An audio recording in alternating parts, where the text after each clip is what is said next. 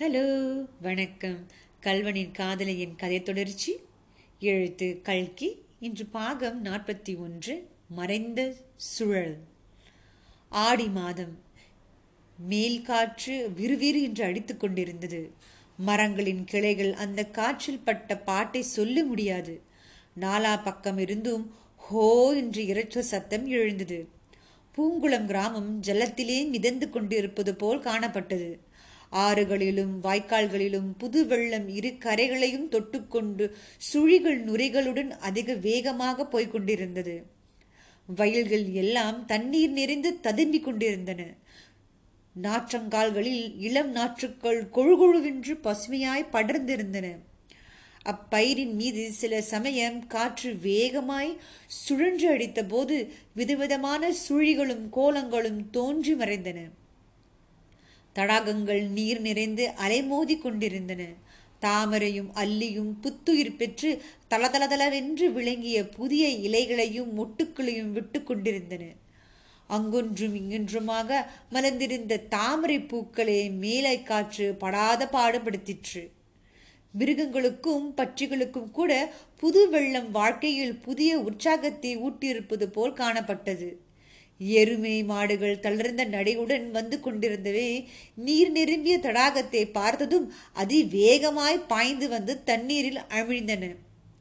கொக்குகள் கூட்ட கூட்டமாக பறந்து வந்து குளக்கரைகளில் புதிதாய் முளைத்து வரும் கோரைகளுக்கு மத்தியில் உட்கார்ந்து மௌன ஆனந்தத்தில் ஆழ்ந்துவிட்டன பசுமையான பசுமையான கோரைக்களிடைகள் அந்த தூய விண்ணீர கொக்குகள் நின்ற நிலையும் அவற்றின் நிழற்கீழே தண்ணீரில் பிரதிபலித்த தோற்றமும் ஆஹா!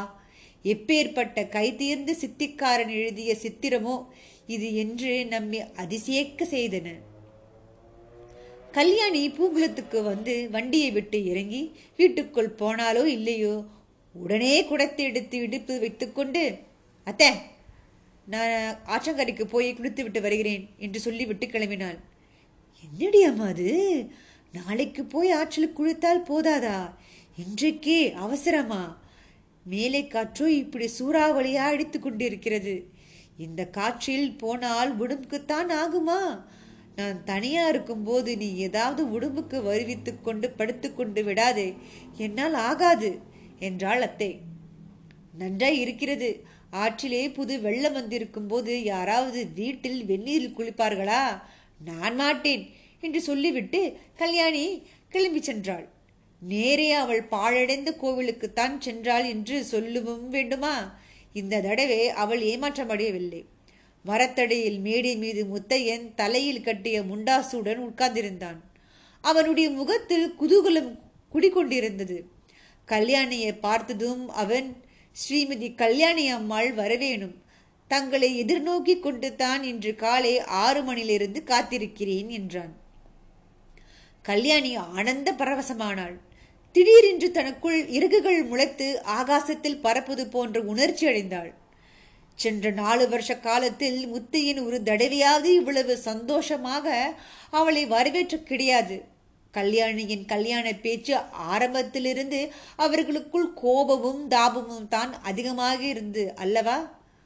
நான் இன்று உன்னை பார்ப்பது அதிர்ஷ்டவசந்தான். இத்தனை நேரம் திருப்தி திருப்பதிக்கு கிட்டத்தட்ட நான் போயிருக்க வேண்டியது என்றாள் கல்யாணி. ஓஹோ அது என்ன சமாச்சாரம்? இதோ இந்த அக்கிராசம் பீடத்தில் அமர்ந்து எல்லாம் விவரமாக சொல்லுவேன் என்றான் முத்தையன். அவளுடைய குடத்தை வாங்கி கிழைவித்து அவளையும் அந்த மேடையில் உட்கார செய்தான். கல்யாணி அன்று நடந்ததையெல்லாம் ஒருவாறு சொன்னாள். ராயாபுரம் ஸ்டேஷனில் ரயிலுக்காக காத்து கொண்டிருந்த போது முத்தையனை பற்றிய பேச்சு காதில் விழுந்ததையும் கொள்ளிடக்கரைக்கு தான் வந்திருப்பான் என்ற வார்த்தையை கேட்ட உடனே தான் திருப்பதிக்கு போகாமல் திரும்பி வந்து விட்டதையும் கூறினாள். கல்யாணி உன்னுடைய இப்பேற்பட்ட அன்புக்கு நான் எந்த வகையில் தகுதாவன் என்றுதான் தெரியவில்லை. உன்னுடைய அன்பை கூட ஒரு சமயம் நம் சந்தேகித்தேனே. அதை நினைத்தால் ஆச்சரியமாக இருக்கிறது என்றான் முத்தையன். கல்யாணிக்கு அப்போது ரயில்வே ஸ்டேஷனில் காதில் விழுந்த இன்னும் சில விஷயங்கள் ஞாபகத்துக்கு வந்தன. அவள் முகத்தில் உடனே துன்பக்குறி தோன்றியது. அதெல்லாம் சரி ஆனால் என்று கேட்க ஆரம்பித்தவள் தயக்கமடைந்து நிறுத்திவிட்டாள். என்ன என்ன? என்றான் முத்தையன் கேட்டான். கல்யாணி பேச்சை மாற்றி ரயில் அருகிற சமயத்தில் நான் வரவில்லை என்று சொல்லிவிட விட்டேன் அல்லவா? அப்பாவும் சின்னம்மாவும் என்ன நினைத்தார்களோ தெரியாது. என்னை பைத்தியம் என்றே முடிவு கட்டியிருப்பார்கள். ஸ்டேஷனில் இருந்தவர்கள் கூட என்னை பார்த்து சிரித்திருப்பார்கள் என்றாள். இவ்வளவுதானே கல்யாணி நாம் இரண்டு பேரும் பைத்தியங்கள் தான். பைத்தியங்களாகவே இருப்போம். சிரிக்கிறவர்கள் எல்லாம் சிரித்து கொள்ளட்டும். இன்னும் கொஞ்ச நாள் தானே சிரிப்பார்கள். நாம் இருவரும் கப்பல் ஏறி ஆனந்தமாக கடல் பிரயாணம் செய்யும் போது அவர்களுடைய சிரிப்பு நம்மை தொடர்ந்து வரப்போகிறதா? அக்கறை சீமிக்கு போய் ஆனந்தமாக காலம் கழிக்க போதுதான் அவர்களுடைய பரிகாசம் நம் காதில் விழப்போகிறதா கல்யாணி என்னுடைய வேலையெல்லாம் ஆகிவிட்டது. அபிராமியை பார்த்து விட்டேன். அவள் சௌக்கியமாக தான் இருக்கிறாள். அவளை பாதுகாப்பதற்கு ஒரு ஆசாமையும் ஏற்பட்டு விட்டான். இனிமேல் நாம் எங்கே வேணுமானாலும் போகலாம். இன்று இன்னும் கொஞ்ச நாளைக்கு இங்கே போலீஸ் ஆர்ப்பாட்டம் அதிகமாக இருக்கும். அந்த கலவரம் அடங்கும் வரையில் நான் ஜாக்கிரதையாக இருக்க வேண்டும். அப்புறம் நான் கப்பலேறி கிளம்பி விட்டோமென்னால் பிறகு எது எப்படி போனாலும் நமக்கு என்ன சொர்க்க வாழ்வை அடைந்தவர்களுக்கு மண்ணுலகத்தை பற்றி கவலை ஏன்? என்றான்.